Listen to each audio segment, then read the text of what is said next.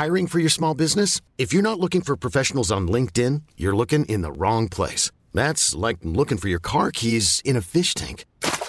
LinkedIn helps you hire professionals you can't find anywhere else, even those who aren't actively searching for a new job but might be open to the perfect role. In a given month, over 70% of LinkedIn users don't even visit other leading job sites. So start looking in the right place. With LinkedIn, you can hire professionals like a professional. Post your free job on linkedin.com slash achieve today. Porque el mundo actual no se entendería sin la economía y los negocios. Acompaña a Mario Maldonado, el columnista de negocios más joven y objetivo del periodismo financiero, en su programa Bitácora de Negocios.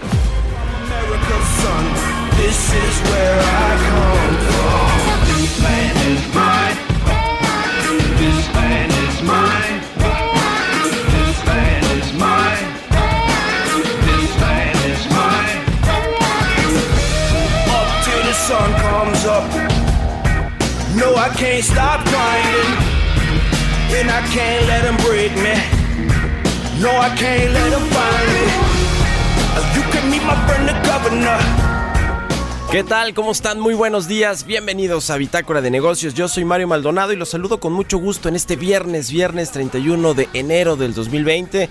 Se nos acabó ya el mes de enero. Saludo con gusto a quienes nos siguen aquí en México, en la Ciudad de México por la 98.5 de FM, a nuestros amigos de Guadalajara por la 100.3, en Tampico por la 92.5 de FM, en Villahermosa, Tabasco a través de la 106.3 y en Acapulco. También un saludo para todos los que nos siguen allá a través de la 92.1 de FM, en el Estado de México por la 540M y por supuesto quienes siguen este programa vía streaming a través de la página heraldodemexico.com.mx. Iniciamos el día con esta canción de Gary Clark Jr., se llama This Land. Recuerde que esta semana estuvimos escuchando, iniciando el programa con las canciones de los ganadores de la 62 entrega de los Grammy 2020. Esta se llevó los premios de mejor canción de rock, mejor inter interpretación de rock y mejor álbum de blues contemporáneo, This Land de Gary Clark.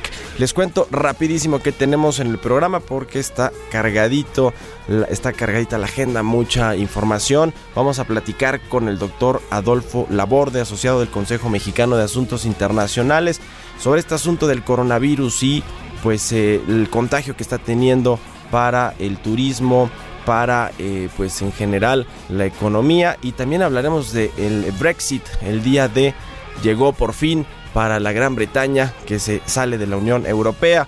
Hablaremos también con Jacobo Rodríguez, director de análisis financiero de Black Wall Street Capital, sobre este, eh, pues, eh, estos dichos del presidente López Obrador que dice que no le importa mucho el crecimiento económico, este dato del PIB, pues es muy neoliberal, pero dice el presidente que hay bienestar en el país, es cierto. Hablaremos de eso con Jacobo Rodríguez, viene Jimena Tolama, la editora en jefe del CIO, para hablarnos de los 80 años de Carlos Slim. Esta semana el empresario más acaudalado de México, el más rico, cumplió 80 años. ¿Cómo llegó a su cumpleaños número 80? De eso nos va a hablar Jimena Tolama y finalmente hablaremos con Luz María de la Mora, la subsecretaria de Comercio Exterior, sobre este, eh, pues, eh, esta ratificación y firma del TEMEC esta semana en los Estados Unidos. Así que quédese aquí con nosotros en Bitácora de Negocios, se va a poner bueno y además ya es viernes. Le presento el resumen de las noticias más importantes para arrancar precisamente este 31 de enero.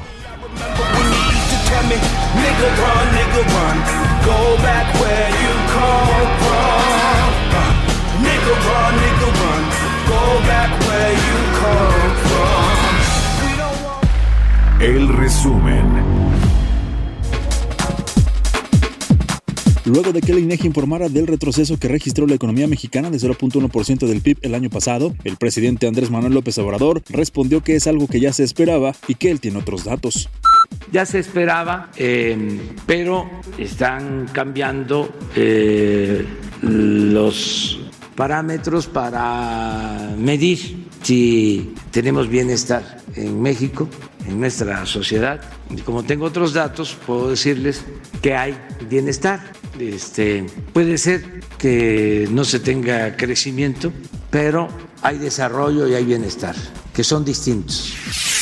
Pese a la contracción del PIB en 0.1% en 2019, analistas de la Coparmex negaron que la economía esté en recesión porque aunque lento, hay creación de empleos e incluso prevén para este año un crecimiento en un rango de 1.0 a 1.3%. La Secretaría de Hacienda aseguró que la deuda pública como porcentaje del Producto Interno Bruto se mantendrá en una trayectoria estable durante 2020, con la intención de garantizar su sostenibilidad en un horizonte mediano plazo. Durante el año pasado, las utilidades de los bancos que operan en el país crecieron únicamente 1% respecto a 2018, al ascender a 163 mil millones de pesos. Según datos de la Comisión Nacional Bancaria y de Valores, la cartera total alcanzó un saldo de 5 billones 287 mil millones de pesos, lo que representó un alza de 1.3%. El Consejo de Administración de Banco Santander México manifestó su intención de proponer a Laura Díaz Barroso Azcárraga como consejera y presidenta del órgano al concluir la gestión de Marcos Martínez en abril próximo. Bitácora de negocios.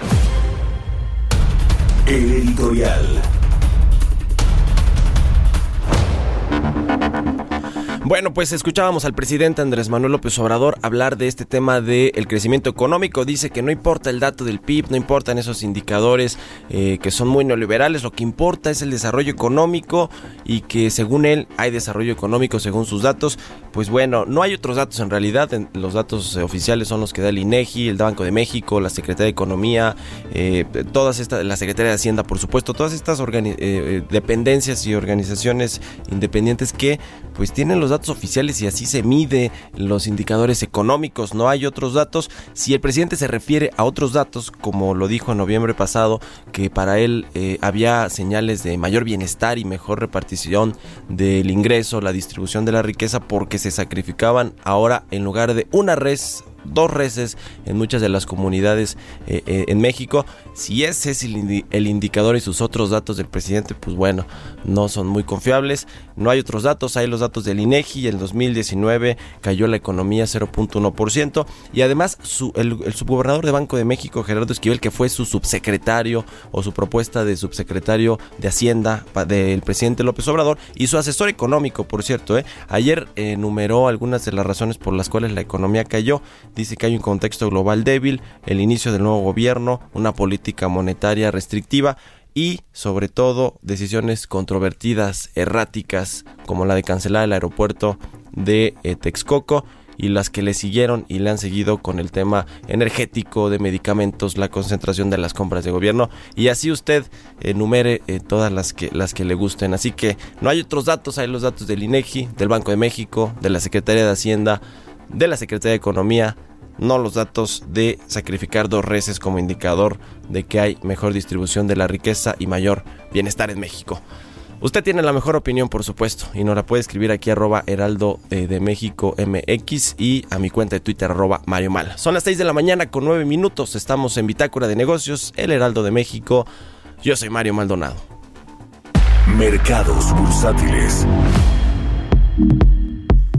Y ya llegó Roberto Aguilar a la cabina de El Heraldo Radio. Mi querido Robert, ¿cómo estás? Buen viernes, buen fin de semana. ¿Qué tal, Mario? ¿Cómo estás? Muy buenos días. Pues fíjate que estamos eh, entrando en una situación de regreso, yo, yo diría, después de este comportamiento mixto de los mercados bursátiles del día de ayer pues estamos regresando a la preocupación, eh, pues esta, esta, esta, contingencia, esta pandemia del coronavirus, porque bueno, uno ya, eh, eh, las advertencias de la afectación directa de las cadenas de suministro a nivel global y esto cómo le pegaría justamente a, las, a la economía global. Ayer las declaraciones de la Organización Mundial de Salud que finalmente declaró la alerta sanitaria a nivel global, que esto tiene repercusiones importantes también. Y, y luego me, me llama mucho la atención, Mario, esta declaración que hizo justamente la cabeza de la Organización Mundial de Salud cuando dijo que está más preocupado no por lo que pasa en China,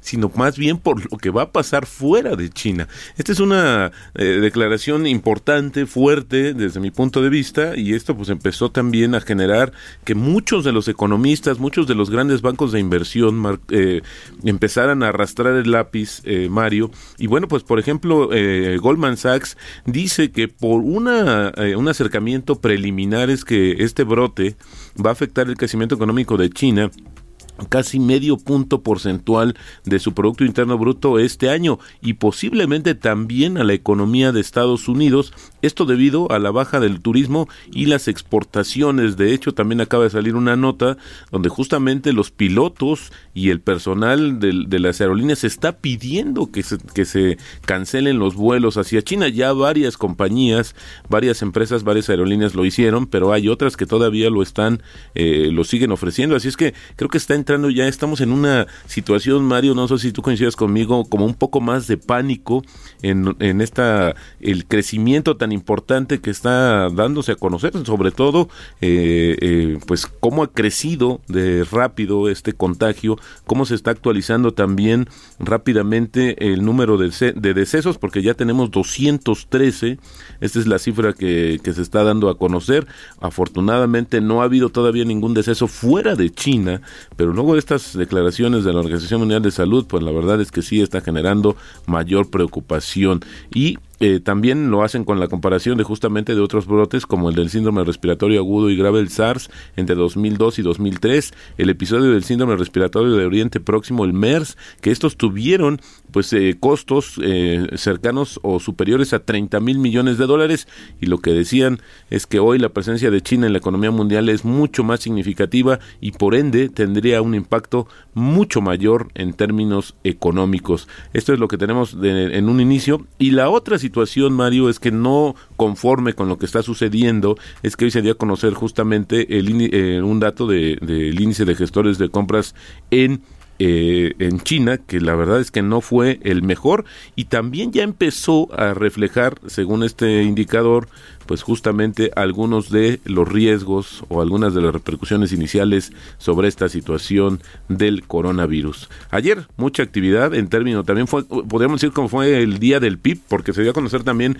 cuánto creció la economía de Estados Unidos en 2019, 2.1% a tasa anual, así como lo medimos aquí en México. Y lo interesante, Mario, es que es el, eh, el año de crecimiento más bajo desde la administración de Donald Trump bueno, esto eh, contrasta mucho con el comportamiento que los mercados tuvieron el año pasado sin embargo, pues creo que no hay que dejar también a un lado esta situación.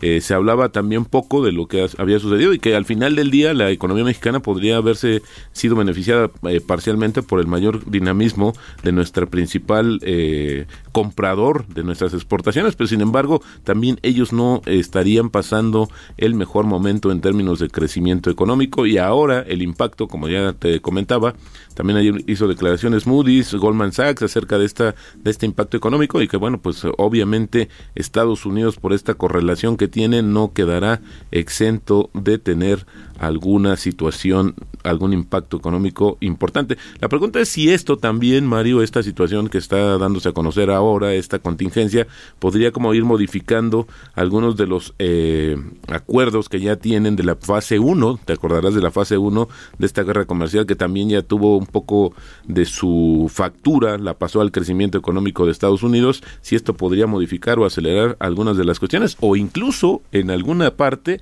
hasta ser más restrictivo el intercambio comercial por temor de una expansión del virus. Así es que hoy creo que estamos viviendo una situación, siento yo, un poquito más compleja. Regresó a los mercados ya con mayor fuerza el efecto eh, el, efecto de, del coronavirus eh, a raíz de estas declaraciones, insisto, de la Organización Mundial de Salud. Ayer, bueno, básicamente te diría que el gobierno federal dice que las necesidades de financiamiento están para 2020, que ascienden a 7.5% del Producto Interno Bruto, pues eh, eso es lo que está eh, calculando. E incluso ayer se dio este informe de finanzas públicas al cierre del año y también muy en línea con esta situación de la falta de crecimiento y también que el gobierno pues no ha querido todavía como consultar recursos que ha sido un factor importante. Esta situación de lo que sucedió ayer el, el dato que dábamos y que acabas de comentar de la desaceleración de la economía la economía la caída más bien la primera en 10 años pues tiene que ver mucho con esta falta de inversión pública y privada. Así es, Mario. La otra cuestión es que, curiosamente, el tipo de cambio 1884 es, está como, es como está cotizando en estos momentos. Ahí se ha mantenido también un poco más por la debilidad del dólar a nivel mundial, por las cifras del crecimiento económico, como te decía, que al final no fue, no cumplieron con las expectativas, a pesar de haber estado arriba del 2%, pero también esta mayor preocupación sobre el tema del impacto global en los mercados financieros, de la contingencia que proviene de China, la, la contingencia en materia de salud. Eh, y bueno, pues también eh, ayer mismo, nada más sumaría, Mario, una declaración en términos de que México aplicaría medidas similares a productos agropecuarios de Estados Unidos en caso de que, de que Washington tome acciones proteccionistas que afecten exportaciones agrícolas estacionales. Esto lo dijo ayer justamente la subsecretaria de Comercio Exterior, Luz María de la Mora. Así es que también los temores del tema económico pues no, no han disminuido en términos de la relación entre Estados Unidos México y también la de Estados Unidos con China, María. Pues qué cosa con esto del coronavirus. Ya traemos buenas noticias, mi querido Robert. El lunes prometo traer una buena cantidad. El, ah, pues el lunes es feriado, pero bueno, vamos a estar aquí. Pero el lunes vamos a estar aquí. Por supuesto, por supuesto. Aquí estaremos. Como siempre. Gracias, mi querido Robert. muy buenos días. Twitter es... Arroba Roberto AH. Muy bien, perfecto. Las finanzas nos, nos harán libres. Muchas gracias. Gracias, Roberto. Buenos, buenos días. días. 6 con 17. Historias empresariales. Oiga, este año por primera vez la plataforma de música en streaming Spotify realizará los Spotify Awards que premiarán a lo más escuchado y compartido durante este durante el 2019 que ya se nos acabó. Va a ser la primera ceremonia que reconozca la música y los podcasts más populares con base en datos generados por supuesto por sus usuarios. Vamos a escuchar esta cápsula que nos preparó Giovanna Torres. El sector del streaming de música es competitivo. Apple, Google, Amazon y docenas más luchan por ser los favoritos de millones de oídos en todo el mundo. Pero Spotify es el jugador principal, con más de 113 millones de suscriptores pagados y 137 millones más con la versión gratuita. Los orígenes de Spotify se encuentran en Suecia, fruto de la mente de Daniel Ek, que al juntar sus dos pasiones, la informática y la música, lanzó en 2008, tras dos años de negociaciones con compañías discográficas, la aplicación de música en streaming que hoy conocemos. El próximo 5 de marzo, el Auditorio Nacional será la sede de la primera edición que reconocerá la música y podcast más populares. Bajo el lema El poder regresa a los fans, Spotify tiene el firme objetivo de reconocer a los artistas más escuchados vía streaming, basada en las preferencias de los usuarios y de sus hábitos sobre lo que escuchan, comparten y agregan a sus bibliotecas musicales. Una de las categorías que tendrá esta primera edición será la del podcasting, la gran apuesta de Spotify para los próximos años. Y parece que no le está saliendo nada mal, pues este verano la compañía mencionaba que su audiencia en este sentido había crecido un 50% desde el trimestre anterior. México fue el país elegido para la realización de esta primera edición, pues el país azteca tiene el más alto nivel de consumo musical, por encima de capitales mundiales como New York y Londres. El mecanismo para dar a conocer a los ganadores que se premiarán bajo 12 categorías será la inteligencia del streaming de la plataforma, quien revelará quiénes son los artistas más escuchados por distintas generaciones o las canciones más escuchadas durante momentos especiales y hasta por el estado de ánimo de los fans. Para Bitácora de Negocios, Giovanna Torres. Entrevista. Vamos a platicar ahora con el doctor Adolfo Laborde, él es asociado del Consejo Mexicano de Asuntos Internacionales. ¿Cómo estás, Adolfo? Muy buenos días. Eh, ¿Qué tal, Mario? Muy buenos días, qué, qué gusto saludarte, gracias por el espacio. Gracias a ti. Oye, pues eh, varios temas en, en, materia internacional que discutir y que tienen que ver con México. Eh, ¿Qué te parece si empezamos con, con este eh, pues asunto del coronavirus y los impactos que va a tener para México? Hay quien dice que en de corto plazo podría ser un impacto positivo o en general cuando la economía se debilite globalmente, pues también le va a pegar a México. Pero por cierto, Wilbur Ross, el secretario de Comercio de Estados Unidos, dijo el jueves que esto, pues este asunto del coronavirus de China va a ayudar a que México y Estados Unidos pues se retornen los empleos y las inversiones. ¿Cómo la ves tú? Sí.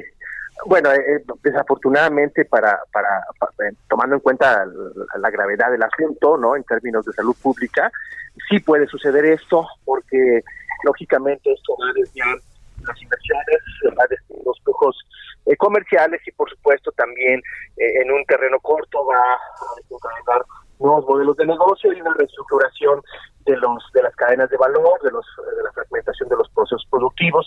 Y por supuesto pues México como parte del Temex y como parte del encadenamiento productivo que ya tiene con Estados Unidos puede puede aprovechar esta dinámica. Eh, y bueno China sabemos que paulatinamente va a recibir estas sanciones no que, que son repito única y exclusivamente en esta lógica de salud pública pero que afectan eh, pues una cantidad eh, pues muy variada de, pues, esquemas de negocio, transportación, turismo, eh, fábricas, ¿no? Cuando se cuando se detecta que un virus en alguna fábrica se va a tener que detener la producción y eso va a afectar, por supuesto, las cadenas de valor globales pues es todo un tema estos, este asunto del coronavirus. Lo cierto es que ya se firmó y ratificó por completo el TEMEC en Estados Unidos. Estuvo ahí Donald Trump en esta firma con los algunos congresistas eh, eh, republicanos, creo que no estuvieron ahí los demócratas. Una delegación mexicana fue allá también a, eh, pues a, a recibir con beneplácito esta firma. ¿Cómo ves este tema de, de, que, bueno, pues ya quedó ahí el, firmado del tratado, pero bueno, viene la campaña política en Estados Unidos y Donald Trump dudo que nos deje de eh, molestar con el tema de los aranceles y las amenazas comerciales?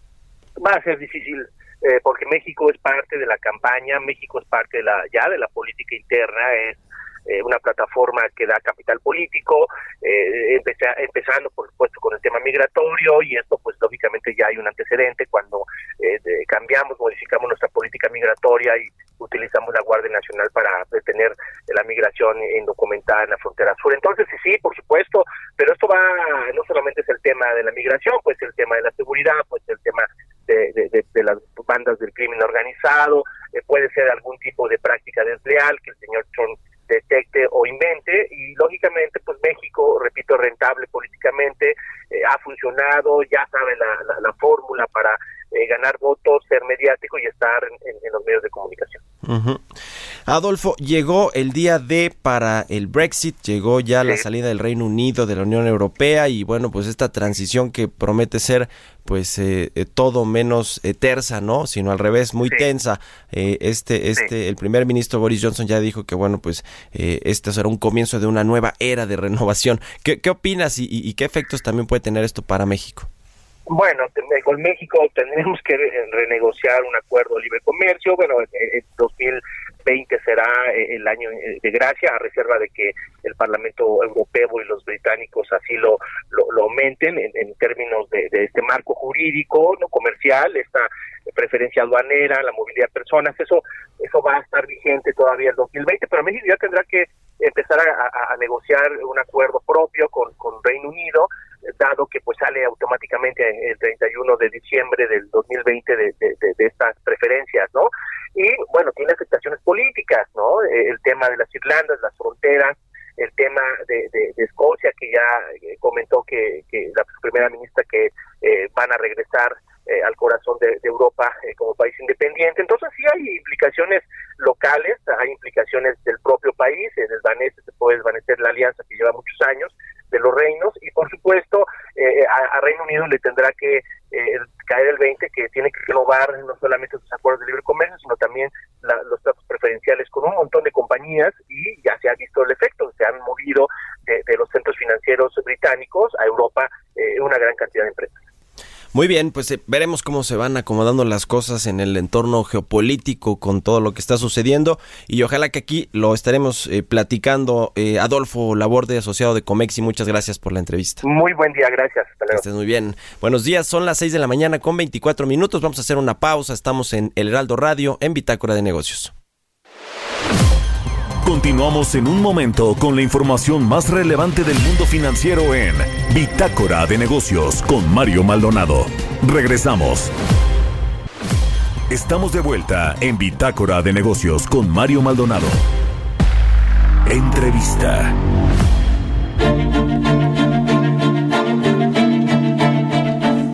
Ya regresamos aquí a Bitácora de Negocios. Vamos a platicar ahora con Jacobo Rodríguez. Él es director de análisis financiero de Black Wall Street Capital, a quien saludo con gusto en la línea telefónica. ¿Cómo estás, Jacobo? Muy buenos días. Hola, Mario. Buenos días. ¿Cómo estás? Bien, gracias. Oye, queremos eh, pues platicar contigo sobre los dichos del presidente López Obrador con respecto a la economía nacional. El presidente dice que el Producto Interno Bruto y este indicador pues no es tan representativo de lo que él dice es eh, una, una economía social que lo, o una economía moral, ya ves que hasta lo he escrito en, libros. Eh, ¿qué, qué, opinión tienes tú? El presidente dice que está habiendo mejor distribución de los ingresos, que hay mayor bienestar social, eh, imagino por sus programas sociales que están entregando pues eh, recursos frescos a la gente. ¿Qué, ¿Qué opinas tú de cómo se mide actualmente la economía y el crecimiento a través de este indicador del Producto Interno Bruto? Eh, mira, Mario, a mí me parecen eh, desafortunados los comentarios que, hace el presidente. Eh, hay que recordar que, el Producto Interno Bruto es, una métrica a nivel internacional que, trata de medir el valor de producción de, un país durante cierto periodo, ¿no? a nivel internacional sí existe un debate respecto a si, si el PIB debe de ser utilizado para representar el bienestar o el desarrollo de una nación pero bueno, hasta hoy en día eh, es una medida que nos sirve justamente para medir esta, este avance o esta evolución, ¿no? ¿Por qué? Porque con números muy exactos, eh, muy concretos, tú logras determinar qué es lo que está produciendo una economía. Eh, a, mí a veces me cuesta mucho trabajo entender cuando el presidente dice que él tiene otros datos porque eh, hasta, el día de hoy eh, sí hay algunos indicadores que publica la OCDE, por ejemplo, que tratan de medir este bienestar, ¿no? Incluyendo datos que tienen que ver con educación, con los ingresos, con la distribución de la riqueza, etcétera. De hecho, hay, hay un índice que elabora justamente la OCDE que se llama Better Life Index, eh, y pues bueno, ahí pues, tampoco las, las cifras son tan favorables para México, ¿no? Eh, hasta el año antepasado, que, que, es, que cuando tenemos datos más actualizados, pues México se ubicaba en el penúltimo lugar, sea, solo estábamos por encima de Sudáfrica y de hecho nos ubicábamos por debajo de países, pues más o menos que con los cuales nos podemos comparar, ¿no? Uno de estos es Colombia, por ejemplo. Entonces, eh, yo, yo siempre he sido de la idea que, que el presidente debe de evitar este tipo de este tipo de frases y me llama mucho la atención porque ya en la última parte del año pasado parecía que comenzaba a cambiar este discurso, este tono de decir que, que, que el, dato de crecimiento económico no era relevante eh, y varios otros comentarios que ha hecho, ¿no? Eh, eh, eh, a ver, vamos a, poner datos muy concretos, porque al final del día los números nunca fallan, ¿no? El hecho de que la economía se haya contraído 0.1% a lo largo del 2019 quiere decir que se dejó de crear valor por 70 mil millones de pesos. O sea, vamos a pensar en qué se podría hacer con, con, con una cantidad así, ¿no? Cuántos hospitales se podían crear, cuántas escuelas, etcétera. Entonces, al final del día, el crecimiento económico sí importa. Digo, me llama la atención porque parecía que ya el discurso se estaba cambiando o ese tono, ¿no? El año pasado, pero bueno, eh, el día de ayer parece que se vuelve a cometer este error. El presidente ha hecho énfasis en que se acabó el neoliberalismo, se acabó esta eh, eh, corriente eh, o modelo económico de los últimos 33 años más o menos y dice que hay un postneoliberalismo y eso tiene que ver pues con algunos postulados que ha dicho ahí del tema de la economía moral, de la economía social, de las ganancias justas para las empresas etcétera, etcétera, etcétera. ¿Tú, tú qué crees? ¿En, qué estamos? ¿Somos más neoliberales o menos neoliberales de lo que éramos con el sexenio, con los gobiernos anteriores? No, mira, eh, obviamente hay un discurso ahí político. Eh, la economía que se está planteando en la actual administración es neoliberal, o sea, no, no, no lo podemos ver de otra manera, ¿no?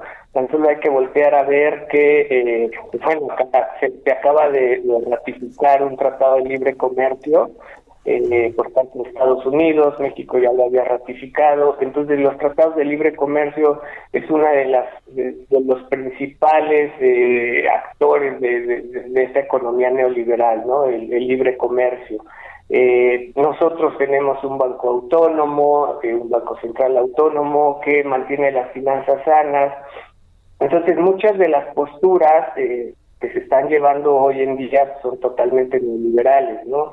Entonces, eh, yo, yo, yo preferiría que, el presidente se dé cuenta de la realidad que está viviendo México y que comience a trabajar en este sentido, ¿no? Ya para cambiar un poco ese discurso, porque, pues, digo, todas estas, eh, todos estos comentarios, pues realmente lo que están haciendo es crear incertidumbre entre los inversionistas y eso está provocando que sí se vea un, un estancamiento económico aquí en, aquí en nuestro país.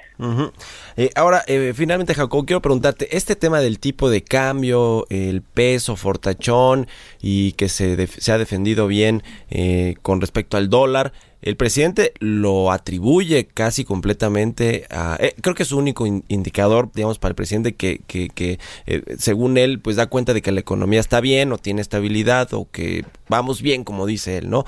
¿Qué, nos dice? Porque, a ver, según yo, pues eh, son muchas otras variables las que tienen al peso eh, estable con respecto al dólar y, y, muchas tienen que ver, pues uno, con, la, eh, con las tasas de interés que les pagamos a los tenedores de la deuda, eh, de, del gobierno mexicano, pero también con el contexto internacional. Explícanos tú qué ves, por qué el peso es, es, ha estado fortachón o ha sido defensivo con respecto al dólar.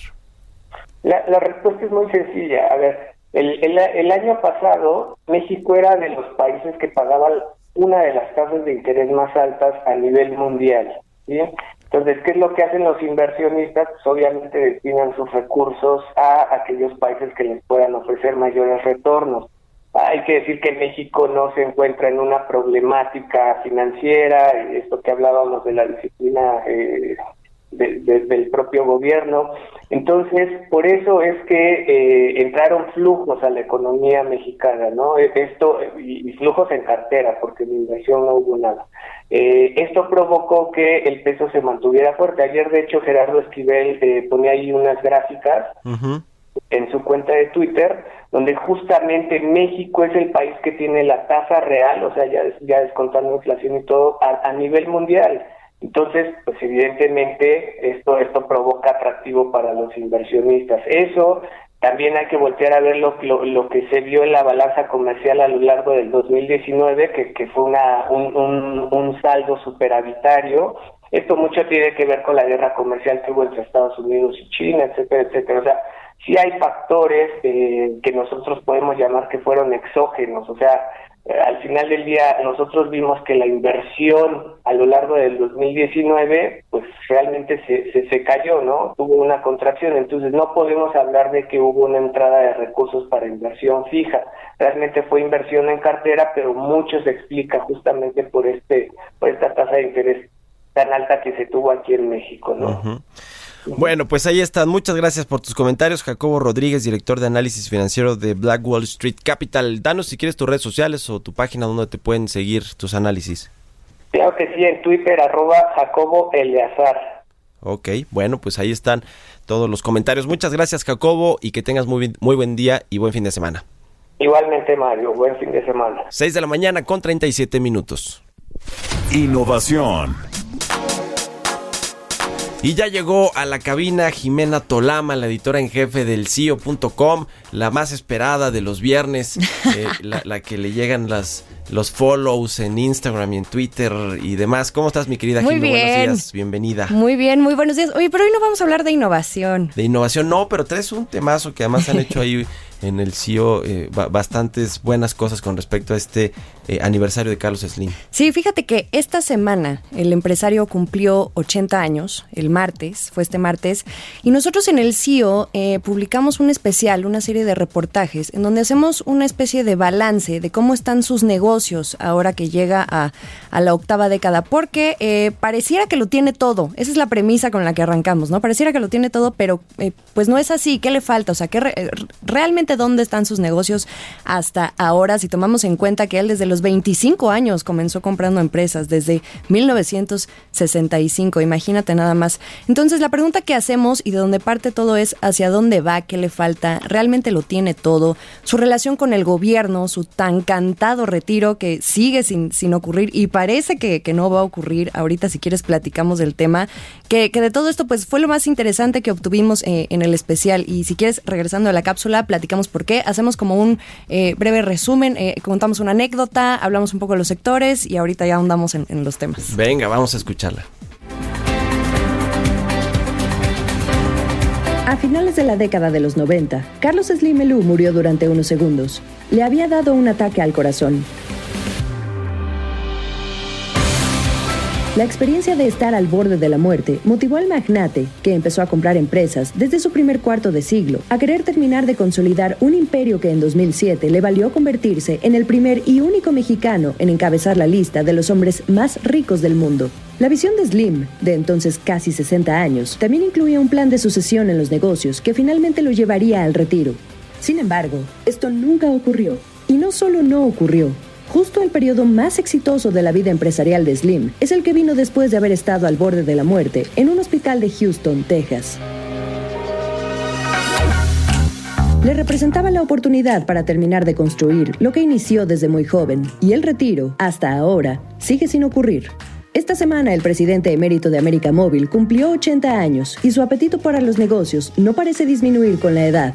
En el sector telecomunicaciones, no quita el dedo del renglón para competir en televisión de paga a través de Telmex, cuyo título de concesión no ha cambiado en casi tres décadas. En el sector energético, la presencia de Carso Energy sigue siendo marginal. Ha ganado solo dos de los diez concursos en los que ha participado desde la reforma energética. En el sector inmobiliario creó un imperio, aunque el rubro de la infraestructura y obra pública se le resisten. En la división comercial de Grupo Sanborns, Slim lucha por mantener vigentes los negocios de Sears, Sanborns, Mixup y Saks en medio de un entorno de desaceleración en el consumo, la era digital y nuevos hábitos de los consumidores. Al inicio del sexenio, Carlos Slim tuvo roces con el presidente López Obrador, pero si hay algo que ha sabido hacer es mantenerse cerca de los gobernantes. Esta vez, la velocidad y cantidad de sus inversiones dependerán de las acciones del gobierno y quizá, solo quizá, los rumores de retiro sean una simple táctica para despistar al enemigo. Para Bitácora de Negocios, Jimena Tolama.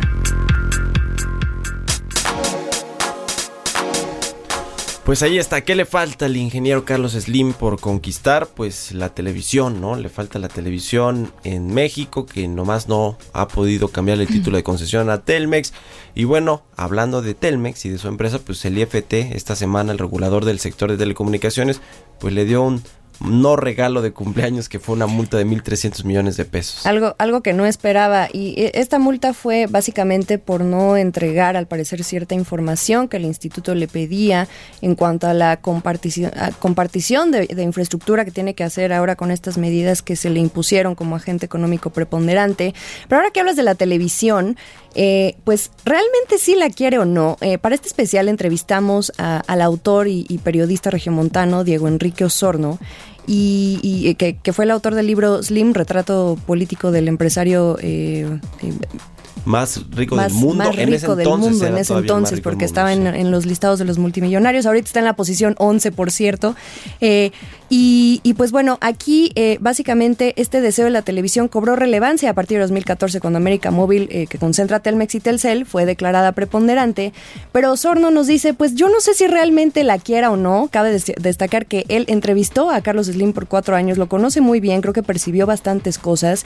Y pues él dice, mira, ahora con la era del streaming y todo, eh, sí está metido en digital, tiene la cuestión de claro video Vaya, de que le ha entrado, le ha entrado, ¿no?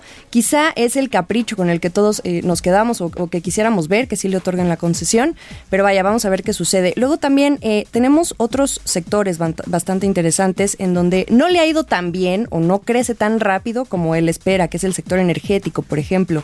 Eh, la subsidiaria, que es Carso Energy, pues tuvo utilidades netas un poco, em, vaya, su crecimiento ha sido marginal, para no meternos tanto, tanto en números, ¿no? Y en la cuestión de la reforma energética, ha ganado solo dos de los diez concursos en los que ha participado con todo y que planea invertir este, muchos miles de millones de pesos en este sector durante el sexenio, pero también se está guardando, o sea, pues, él está esperando también a, ver eh, cómo, cómo avanzan las políticas públicas del gobierno y pues como todos los demás empresas, inversionistas que están esperando a tener un poco de más certidumbre para ver qué ocurre, ¿no? Luego está el caso de la construcción, que deja tú la energía, o sea, es la infraestructura, o sea, lo que dicen es que Slim lo que se va a enfocar en este sexenio es en la infraestructura su último guiño al gobierno, de hecho, estuvo en este respaldo al acuerdo, al acuerdo nacional de infraestructura, en el que la industria privada invertirá más de 800 mil millones de pesos. Entonces, eh, creo que hasta se echó un comentario eh, al decir que debería trascender sexenios y convertirse en, política de gobierno esta cuestión de la infraestructura. Entonces, yo creo que ahí va a estar su apuesta en, en estos acuerdos que incluso él adelantó, que eran 1.600 proyectos. Entonces, ahí también vamos a ver cómo le va, porque en la cuestión de infraestructura y obra pública, pues sí le ha costado eh, trabajo crecer, ha presentado caída en ventas, no ha superado el 20% de los ingresos más o menos de, de todo el grupo Carso. Eh, luego también en comercio, pues tenemos a Grupo Sanborns. Grupo Sanborns agrupa a Sears, a Saks, a iShop, eh, etcétera. Y bueno, todas esas sí crecen, o sea, tienen, o sea, brillan con luz propia. Sin embargo, eh, la era digital, el e-commerce, sí lo, sí lo orilla a él a, no dormirse en sus laureles, ¿no? Eh, sobre todo ahora que también hay una desaceleración en el consumo y, vienen eh, cambios en los hábitos eh, precisamente de los consumidores. Y finalmente también no podemos dejar de hablar del el otro imperio, como le pusimos, que son las acciones, ¿no? lo que representan sus empresas en bolsa, que en conjunto suman más de 1.6 billones de pesos en valor de mercado. O sea, quieras o no, le vaya o no bien, las empresas de Carlos Slim siguen siendo relevantes en el mercado. Eh, yo ahorita lo que estoy haciendo, les estoy posteando un hilo con todo este, con toda esta serie de reportajes que publicamos en el CIO para que los revisen, para que los, eh, para que los lean ahora que viene el puente y, se echen un clavado eh, y analicen junto con nosotros cómo están hasta ahora los negocios de Carlos Slim, que llega a los 80 años. Ahí está entonces en arroba Jimena Tolama. En arroba Jimena Tolama, así es. lo, último es, eh, ¿se va a retirar o no Carlos Slim? El presidente lo jubiló hace no mucho en una, en una conferencia matutina y dijo que le había dicho que se iba a retirar este sexenio. ¿Tú crees que sí o que no? Yo creo que no. A mí, a mí me, me, encantó y, me, me, constó con una anécdota que nos contó Diego Enrique Osorno eh, sobre el retiro, en donde eh, él dice que cree que es una simple táctica y esto lo obtuvo de Bernardo Gómez, que es el copresidente ahora de, Grupo Televisa y él, eh, ellos creen que, es eso, solamente para despistar al, enemigo, que realmente él no tiene ninguna intención de retirarse y mucho menos en este sexenio donde va a haber otras, eh, vaya, bastantes proyectos. Bueno, pues interesante. Gracias Jimena Tolama, editora en jefe del CIO. Síganla en arroba Jimena Tolama. Así es. Y arroba el CIO guion bajo. Doble guion bajo. Doble guion bajo. Gracias, muy buenos días. 6 de la mañana con 46 minutos. Entrevista. Vamos a platicar ahora con la subsecretaria de Comercio Exterior de la Secretaría de Economía, con Luz María de la Mora, a quien saludo con gusto. ¿Cómo estás, Luz María? Muy buenos días.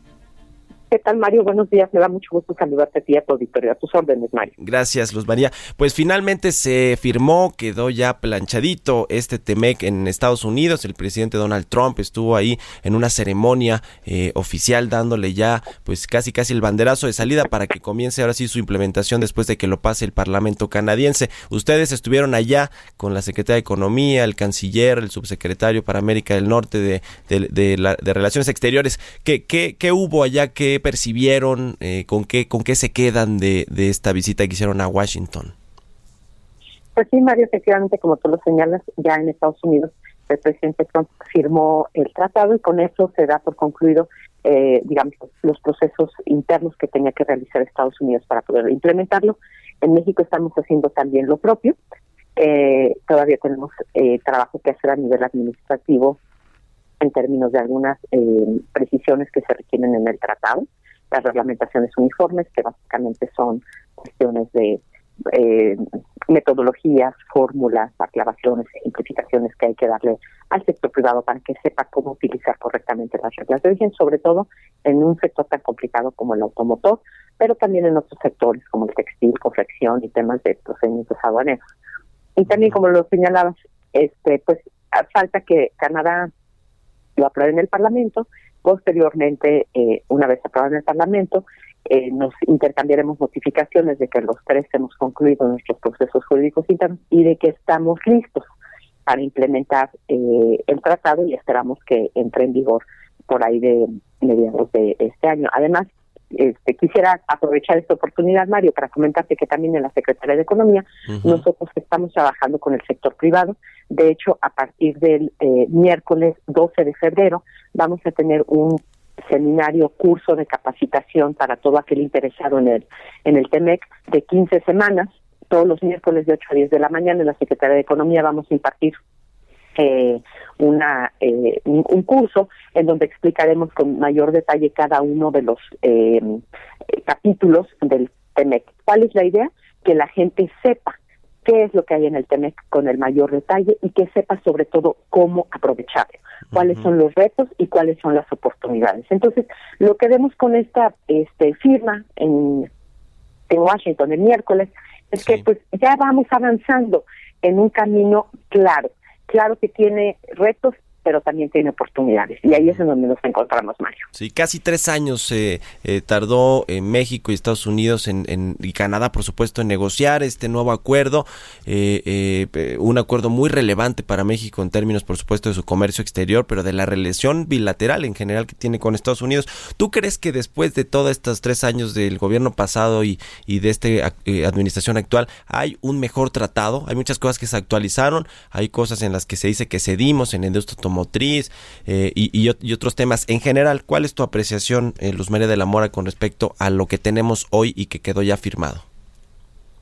Mira, lo que es positivo, creo yo, Mario, es que tenemos un tratado y donde sabemos cuáles son las reglas que vamos a poder utilizar para que México, Estados Unidos y Canadá sigamos siendo una región competitiva y con las reglas que México sabe tendrá para los próximos años con claridad sí es cierto que hay cambios en, yo te diría, el sector automotor, donde eh, hay eh, reglas más restrictivas, sí se tuvo que ceder, porque de otro modo no hubiera habido probablemente este tratado, digo, no, no sabemos cuál es el, el, contrafactual, pero sí es, cierto que hay costos eh, en este sector, pero nosotros tenemos la oportunidad de trabajar en México para poder atraer más inversión, para poder desarrollar las cadenas que se requieren para poder impulsar a la industria.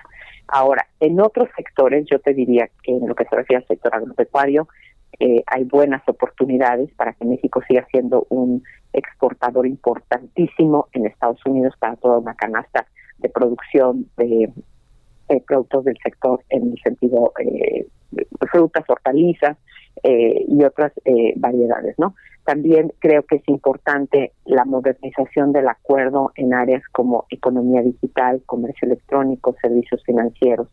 Y me parece también importante la inclusión de temas que tienen que ver, por ejemplo, con corrupción, eh, con un mejor cuidado del medio ambiente.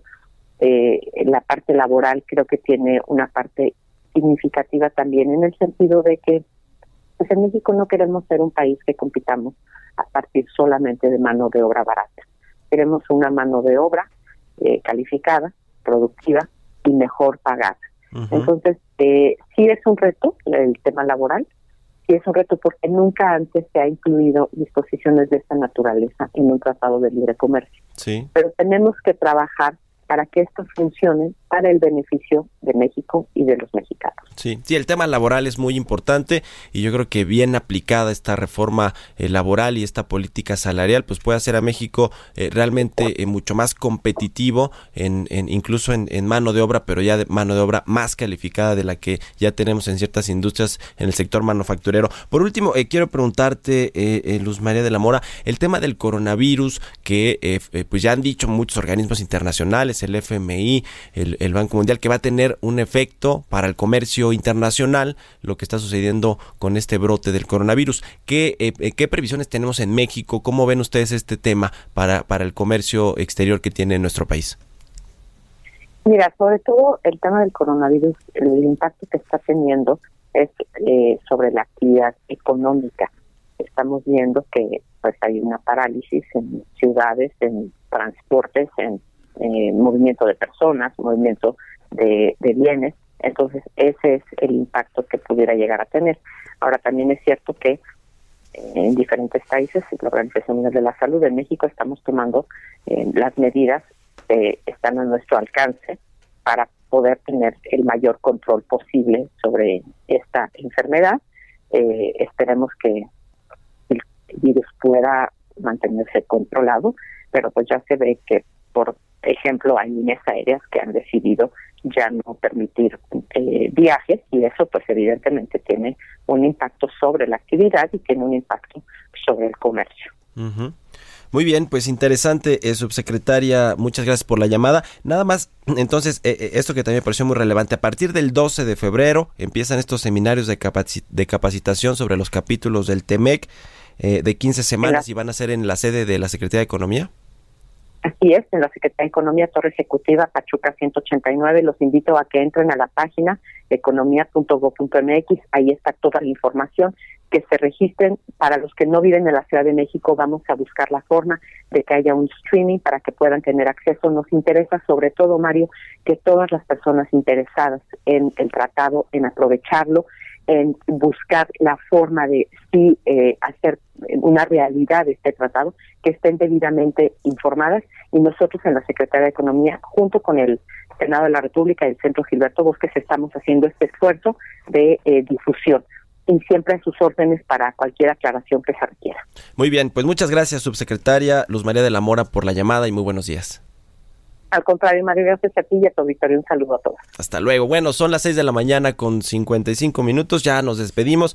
Fíjese que le, cuento rápidamente. El Heraldo de México en su versión digital e impresa trae una nota interesante de portada y es que el gobierno del presidente López Obrador eh, trae eh, pues un, un tema ahí con el STLN, recuerda el Ejército Zapatista de Liberación Nacional, que pues con su principal proyecto, uno de los principales, el Tren Maya, no quieren que se desarrolle este proyecto por varios temas, ahí que incluso algunos son más de índole política, pero pues ya está negociando la bancada de Morena y el Fonatur con el STLN para que deje pasar este proyecto eh, icónico de esta administración, el Tren Maya, que recorrerá cinco estados del sur sureste de México. Así que interesante, échale un ojo ahí, heraldodemexico.com.mx. Con esto, ahora sí nos despedimos de Bitácora de Negocios. Muchas gracias por habernos acompañado este día. Como siempre, se quedan los micrófonos con Sergio Sarmiento y Guadalupe Juárez. Y nosotros nos escuchamos el lunes en punto de las 6 de la mañana. Muy buenos días.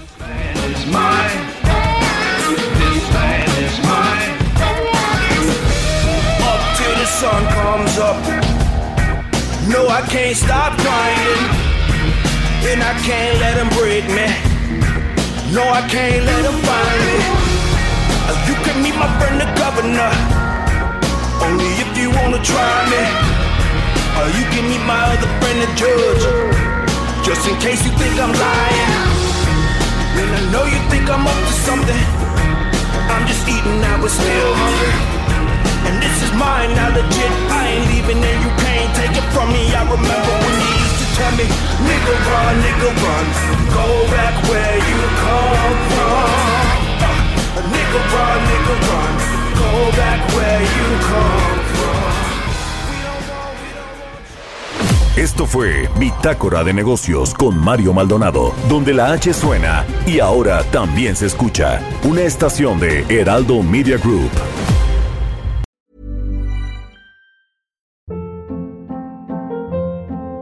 Hold up. What was that? Boring. No flavor. That was as bad as those leftovers you ate all week. Kiki Palmer here, and it's time to say hello to something fresh and guilt-free. Hello Fresh. Jazz up dinner with pecan-crusted chicken or garlic butter shrimp scampi. Now that's music to my mouth. Hello Fresh. Let's get this dinner party started. Discover all the delicious possibilities at hellofresh.com.